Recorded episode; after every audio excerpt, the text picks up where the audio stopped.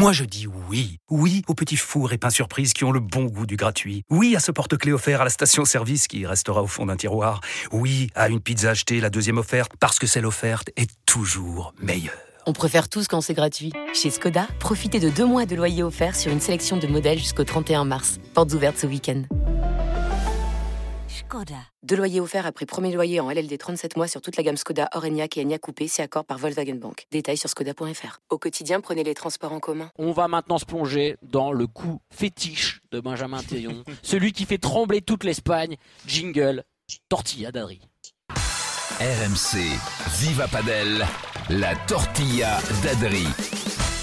Bon, on a mis la tortilla d'Adri parce que c'est ton copain Ben, hein, Adri. On n'avait pas le temps de créer un jingle tison. Donc euh, voilà, vous êtes habitués. C'est le moment de notre euh, rubrique technique, tactique. Ben, on va parler de ton coup fétiche du coup. Ce fameux smash à la grille qui est devenu ton, ton coup signature. Comment tu arrives à réaliser ça techniquement? Bah écoute, euh, je vais expliquer pourquoi déjà. C'est que quand j'ai commencé, ça m'est venu très naturellement ce coup à la grille parce que au paddle, quand on se match, si on peut pas gagner le point, il faut être capable de maintenir l'adversaire au fond.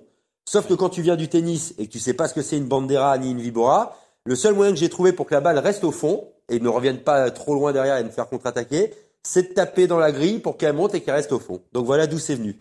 Donc euh, voilà, et c'est devenu mon coup fétiche et avec le temps, j'ai on va dire que je l'ai pas enlevé. C'est toujours le coup que je fais le plus au match et c'est mon coup, un coup que j'adore et que je fais très souvent. Qu'est-ce que ça t'apporte alors? Ouais, qu'est-ce que ça t'apporte tactiquement en match et comment tu le comment tu le réalises techniquement? Bah tactiquement, ça me permet vraiment, comme la grille est assez aléatoire, de gêner l'adversaire. Même un très bon défenseur peut être gêné par un coup à la grille et ça me permet surtout de garder, comme je le disais, le joueur au fond. Et techniquement, ce que je peux donner comme conseil, et contrairement à ce qu'on peut penser quand on le travaille, c'est qu'on a tendance à le faire doucement, à vouloir assurer, la mettre dans la grille, alors que moi j'essaie vraiment au contraire de me prendre la balle très haute, de me mettre bien en dessous de la balle, et au contraire d'accélérer la tête de raquette pour que la, balle retombe justement.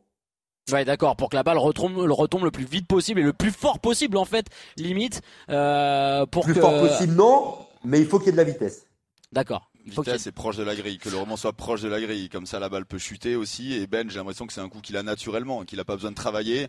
Je l'ai vu faire plein de matchs. Moi, je me rappelle des matchs là à Casa en P1000 euh, où il avait joué Johan et Bastien. C'est leur première confrontation où il, faisait ce coup-là à la merveille et Johan ne savait pas où se placer. Je me rappelle de débats au fur et à mesure des semaines après ce match-là où comment on se place lorsqu'il fait ce coup-là. Enfin, ça a été, euh, c'était incroyable et, euh, et même sur le match, tu vas, tu vas, tu vas me dire Ben, même sur le match à Roland contre Léa Lérico, tu vois, je me rappelle, tu avais énormément embêté le joueur de le joueur de droite et euh, ce qui permettait à ton partenaire d'intervenir et euh, plein de joueurs ne savent pas trop où se placer. Il peut la toucher 10 euh, fois sur 10 dans tous les angles du terrain. Donc c'est très dur de lober extérieur quand on a un gaucher un droitier. Souvent on a tendance à lober parallèle mais Ben se détend et arrive à, pas trop laisser passer la balle et à trouver cette zone là Adri, il a aussi cette qualité-là quand même, donc de les jouer les deux, c'est un peu un enfer. Dans les deux côtés du terrain, ils sont capables de toucher les grilles, donc forcément, oui, c'est c'est un coup qui est incroyable et c'est un peu le, coup signature. Je valide cette ben expression, Nico. Eh le coup signature. La signature. Je sais pas, non, la firma en plus, je sais même pas comment dire des spoilers. Oh, je suis mauvais. Alors moi, j'ai des témoignages hein, de tous les joueurs de droite en France hein, qui, euh,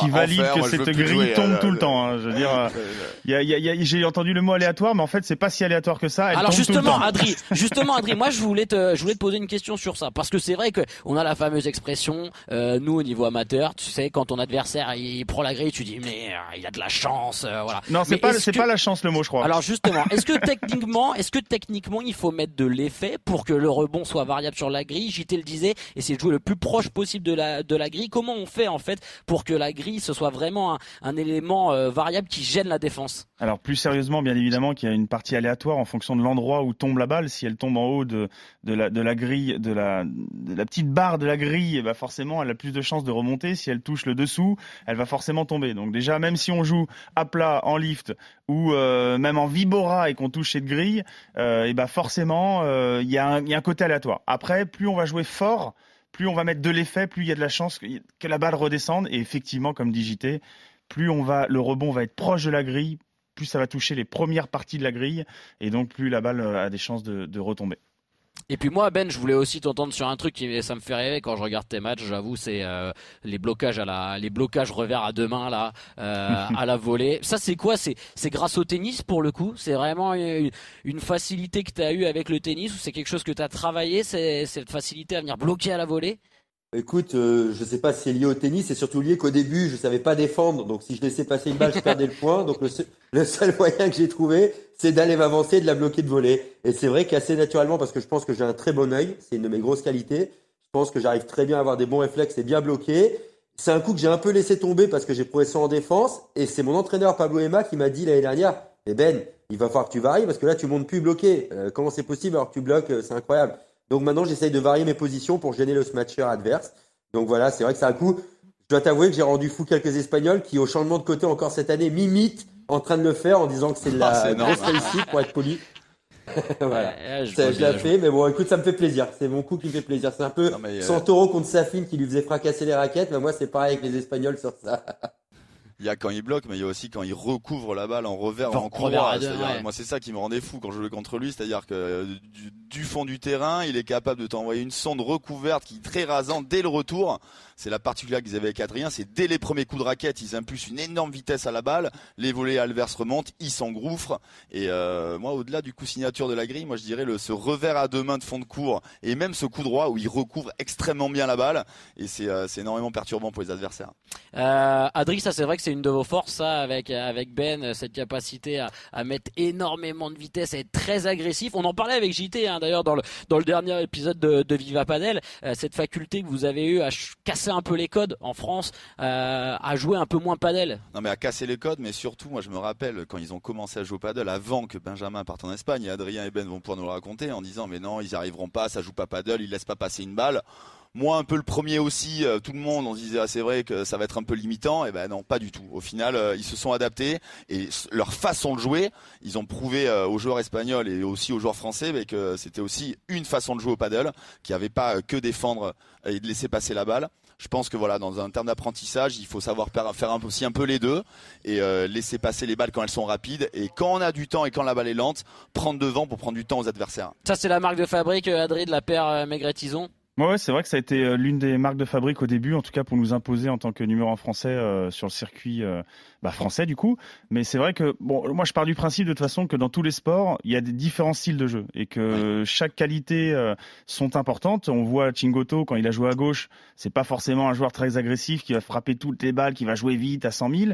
Et pourtant, c'est un- ça a été un très bon joueur de gauche sur ce master. Et je pense que voilà, potentiellement, il peut être un très bon joueur de gauche s'il s'il continue à se mettre à gauche avec un bon joueur de droite.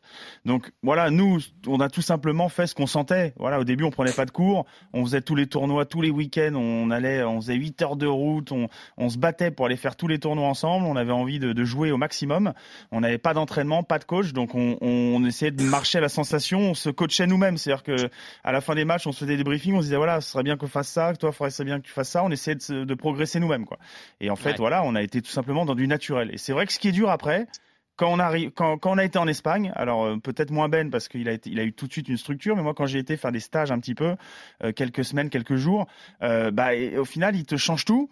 Et euh, bah on a envie de mettre en place ce qu'il nous demande et il y a ce côté bah je, je vais laisser passer les balles, je vais utiliser les vitres. Et du coup il y a un petit temps d'adaptation qui est long, qui est difficile à essayer de bien choisir la balle qu'il faut laisser passer. Et par contre y aller quand il faut y aller, charger, bloquer, euh, garder le filet. Donc euh, ça c'est difficile, c'est ce que vont un peu vivre les, les, les jeunes là qui vont aller, euh, qui, qui sont déjà ou ceux qui vont aller encore à Barcelone, c'est-à-dire de, de, de changer un petit peu cette, c'est ce naturel. En tout cas, on conseille hein, à tous nos auditeurs euh, d'aller voir les matchs de, de Ben Tison, ce fameux Smash Grill là, franchement, qui rend fou tous les Espagnols, toute la péninsule ibérique est dingue de, de ce coup. Écoutez le podcast RMC Viva Padel avec Ed. Your choice, your game. Votre choix, votre jeu.